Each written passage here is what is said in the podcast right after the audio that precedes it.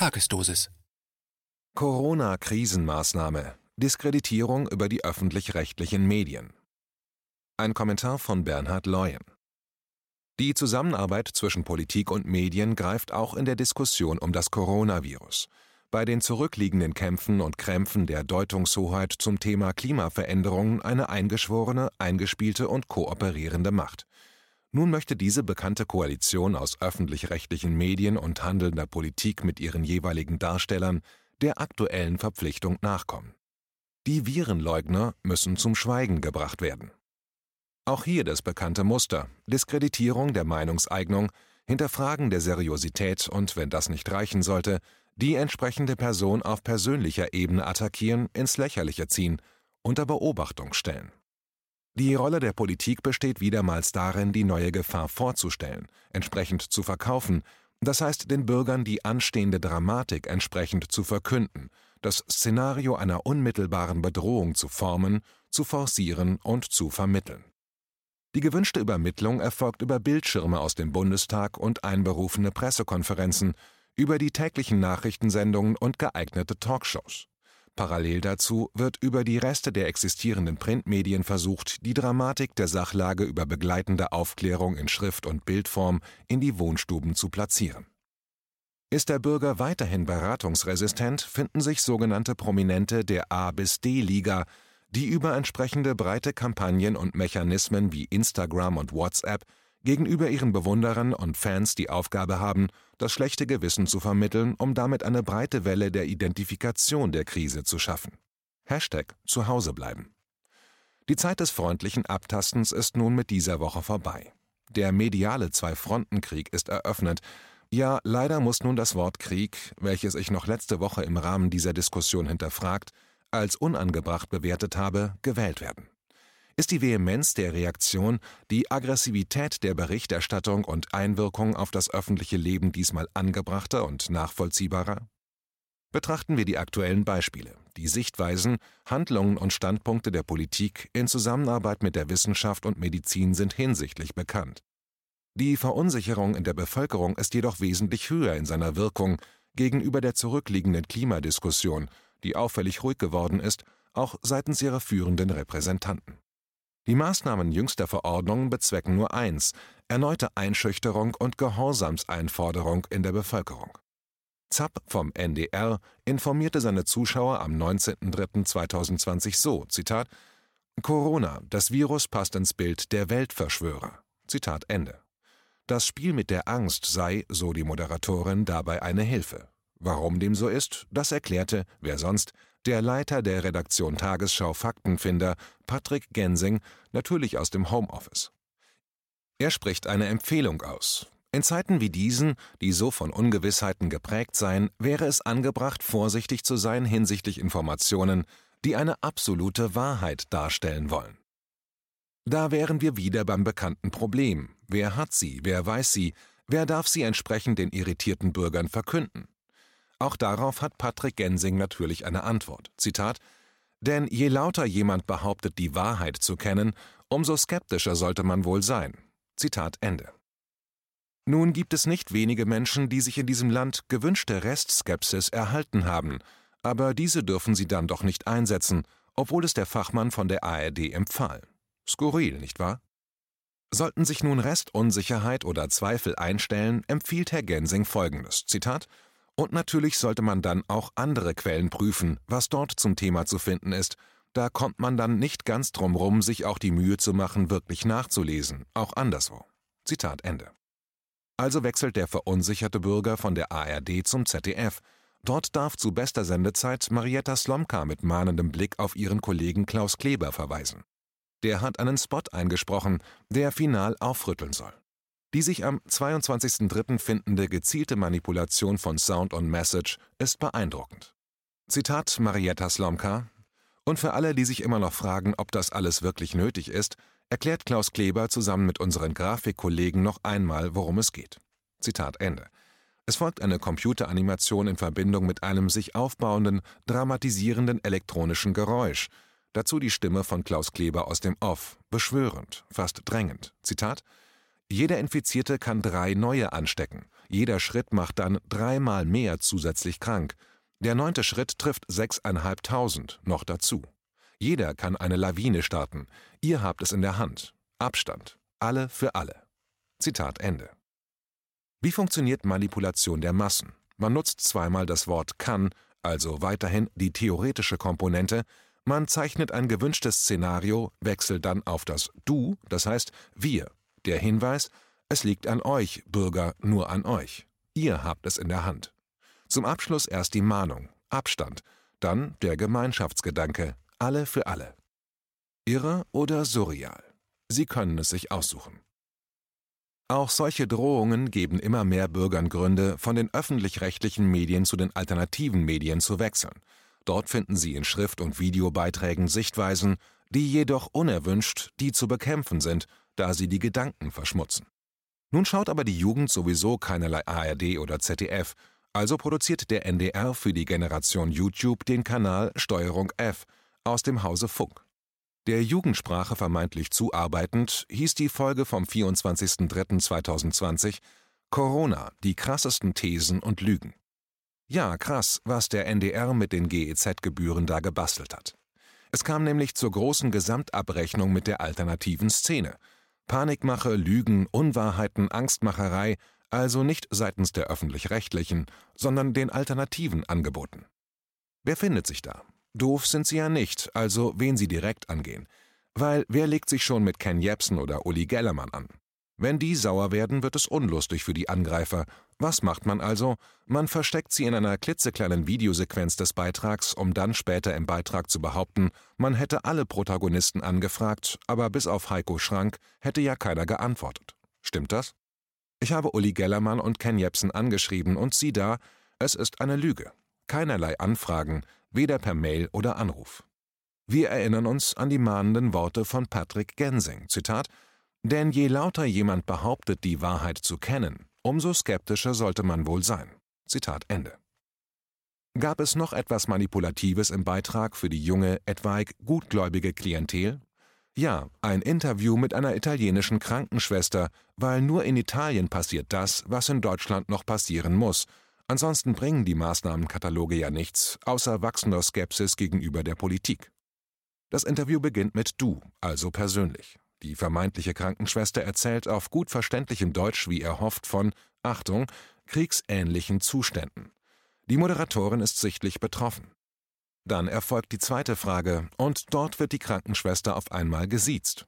Kann Zufall sein, die Aufregung, falsch auswendig gelernt. Wir wissen es nicht, weil, denn je lauter jemand behauptet, die Wahrheit zu kennen, umso skeptischer sollte man wohl sein. Zum Ende des STRG-F-Beitrags dann doch noch ein Interview mit einem Verschwörungstheoretiker, mit der Person, die gerade am vehementesten medial geteert und gefedert wird, Dr. Wolfgang Wodarg. Man muss einen Schritt weitergehen. Er wird gerade von gewissen Kreisen psychisch und physisch kaputt gemacht. Er hat als erster gewagt zu widersprechen. Dafür muss er bestraft werden. Es ist dann doch überraschend, dass die so oft gelobte Sendung Die Anstalt sich jetzt auch klar positioniert, gegen Dr. Wodarg, das heißt gegen eine kritische Betrachtung der Corona-Diskussion. In der Sendung vom 24.03.2020 im ZDF widmen sich ihm die beiden Hauptprotagonisten in vermeintlich satirisch-humoresker Art. Zitat: Max Uthoff, ich weiß, wie man das Coronavirus los wird. Klaus von Wagner, wie denn? Max Uthoff: Na, indem man es einfach nicht so kritisch sieht, wie dieser Doktor hier, Dr. Wolfgang Wodarg. Zitat Ende. Uta Feld, sie unterhalten sich per Skype, das heißt, sie sind die Guten, machen alles richtig, ein Bild von Dr. Wodarg in die Kamera. Klaus von Wagner guckt daraufhin lustig und spricht folgenden Satz, Zitat: Das heißt, die Friseursalons sind jetzt endgültig geschlossen? Zitat Ende. Danach müssen beide über diesen Kracher-Gag schmunzeln und der reflektierte Bürger weiß, auch diese beiden ansonsten kritischen Geister sind nun klar zu verorten. Wie geht es weiter? Wie werden die Zuschauer, denen Dr. Wodarg bis dato eventuell unbekannt war, neutral informiert? Zitat Max Uthoff: Wodarg hält den potenziell tödlichen Virus für ungefährlich. Klaus von Wagner: Ungefährlich? Ist der Mann denn dafür, sagen wir mal, qualifiziert? Max Uthoff, kritisch guckend, kopfschüttelnd: Oh ja, er ist pensionierter Lungenarzt. Klaus von Wagner: Lungenarzt, kriegen wir die jetzt jedes Jahr wie eine Grippe? Max Uthoff, er hat ja noch mehr Qualifikationen. Er war Bundestagsabgeordneter für die SPD. Klaus von Wagner, okay, also ein Experte für Minderheitenmeinungen. Zitat Ende. Klaus von Wagner darf dann aber noch behaupten, die Corona-Toten, die kommen noch, es werden Zehntausende. Das darf er so behaupten, obwohl seine Funktion die des Fernsehunterhalters war, ist und bleibt, ohne Probleme dafür, was er von sich gibt. Herr Dr. Wodarg wird in 3 Minuten 15 medial diskreditiert, vorgeführt, lächerlich gemacht. Belassen wir es dabei. Traurig und enttäuschend. Warum ist dem so? Warum muss dieser Mann dermaßen hart angegangen werden? Weil nicht sein darf, was nun doch existiert. Es bildet sich zusehends eine Meinungsopposition. Sie fällt auf fruchtbaren Boden und darin wird die große Gefahr gesehen. Die Bürger sollen nicht auf scheinbar falsche Gedanken stoßen, um daraus sich ein eigenes, persönliches Weltbild zu gestalten, inklusive einer eigenen Meinung. Meinungseinheit ist Voraussetzung für die Durchsetzung von Maßnahmenkatalogen, von der Einschränkung, ja Zerstörung der Grundrechte, auch in unserem Land. Sind Ihnen die Zahlen des jüngst verordneten Bußgeldkataloges bekannt? Straf- und Bußgeldkatalog zur Umsetzung des Kontaktverbots, Beispiele. Verzehr von Außerhausspeisen näher als 50 Meter am Restaurant oder Imbiss, 50 €. Zusammenkünfte von mehr als 2 Personen in der Öffentlichkeit, sofern nicht von Ausnahmen gedeckt, 200 €. Picknick und Grillen, 250 €. Unerlaubte Besuche in Krankenhäusern oder Altenheimen, 800 €. Organisieren von unerlaubten Sportveranstaltungen, 1000 €. Betrieb von Restaurants, Kneipen, Cafés, 4000 €. Betrieb von Fitness- oder Sonnenstudios, 5000 €. Und, sehr entscheidend, weil damit jegliche öffentliche Kritik galant unterbunden wird, öffentliche Ansammlung von mehr als 10 Personen, Straftat, Geldstrafe oder Freiheitsstrafe von bis zu 5 Jahren. Erfolgt über die klassischen Medien ein Aufschrei der Entrüstung? Nein, man mahnt oder versucht es moderat zu vermitteln. Zitat: Berliner müssen sich hingegen jederzeit rechtfertigen und ausweisen können, wenn sie ihre Wohnung verlassen. Wirksam vielleicht, juristisch aber heikel. Zitat Ende. In vielen Gesprächen mit Freunden, Bekannten, Nachbarn, Zustellern, Verkäufern erfahre ich hier in Berlin hauptsächlich eins: Unverständnis, meist gepaart mit Unsicherheit, dem Warum, was soll das und vor allem einer Frage: Wo soll sich das noch hin entwickeln? Nicht das Virus, sondern die Maßnahmen, die Einschränkungen, die Verbote. Man könnte ja auch mal von den Ländern in Europa berichten, in denen kein drohender, tausendfacher Tod theoretisiert wird. Mal was Positives in den Medien zum Thema Corona berichten. Nein, die Angst- und Schockstarre will gewahrt werden. Das macht nicht wenige Menschen inzwischen krank, zerstört sie innerlich, lässt sie verzweifeln. Was ist mit Millionen von Kindern in diesem Land? Zitat vom Berliner Tagesspiegel: Kinderleid und niemand sieht es mehr. Jugendämter schlagen Alarm wegen Corona-Lockdown. Zu Hause aufeinander hocken, für manche Kinder kann es die Hölle bedeuten. Nothelfer kommen kaum noch in schwierige Familien. Zitat Ende. Der Rückstand im Lehrplan soll jetzt mal soeben auf dem Rücken der Eltern absorbiert werden? Warum immer wieder Italien, Spanien, Frankreich, USA als Beispiele für die Corona-Krise? Gibt es vielleicht nicht die Explosion der Ereignisse in Deutschland, wie sie nun seit Tagen, gefühlt Wochen prophezeit werden? Es erschleicht einen langsam das Gefühl, dass gewisse Kreise mehr Panik vor dem ausbleibenden Szenario haben, denn vor dem Normalverlauf einer Neu-Virus-Dynamik. Der naive, aber kritische Bürger stellt sich einfache Fragen, zum Beispiel, wenn unser Gesundheitssystem kurz vor dem Kollaps steht, warum können in 2 Bundesländern Patienten aus Italien und Frankreich solidarisch und kollegial aufgenommen werden? Falscher Gedanke, unangebrachte Frage? Ich wollte eigentlich diesmal ohne Zahlen arbeiten. Nun findet sich aber eine Tagesschau-Meldung vom 18.11.2019. Thema: Europaweite Studie, mehr Tote durch resistente Keime.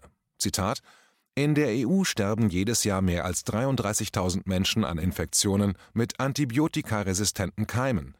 Das Ergebnis der aktuellen Studie zeigt damit auch, dass die Zahl deutlich höher ist als bislang angenommen. Insgesamt, so schätzen die Wissenschaftler, sei die Belastung durch antibiotikaresistente Bakterien so groß wie die von HIV, AIDS, Grippe und Tuberkulose zusammengenommen. Zitat Ende. Tja, und dann wird eine Tabelle abgebildet über die Zahl der Infektionen und daraus resultierender Todesfälle für das Jahr 2015. Für den europäischen Wirtschaftsraum wurden 671.689 Infektionen und 33.100 Tote ermittelt. Mit Abstand am stärksten betroffen waren Italien und Griechenland. Italien stand an erster Stelle mit 201.584 Infizierten und 10.672 Todesfällen. Nun mag jeder für sich seine Schlüsse aus diesen Fakten ziehen.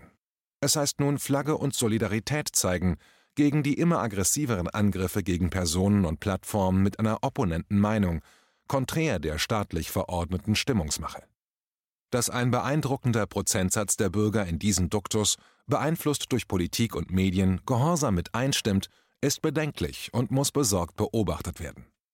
Zur abschließenden Beruhigung empfehle ich das verlinkte Interview mit Prof. Dr. Stefan Hockertz. Er ist Immunologe und Toxikologe. Es wird sich die nächsten Tage zeigen, wie gewisse Medien in Zusammenarbeit mit dankbaren Erfüllungsgehilfen auf ihn reagieren werden. Meiner Solidarität soll er gewiss sein.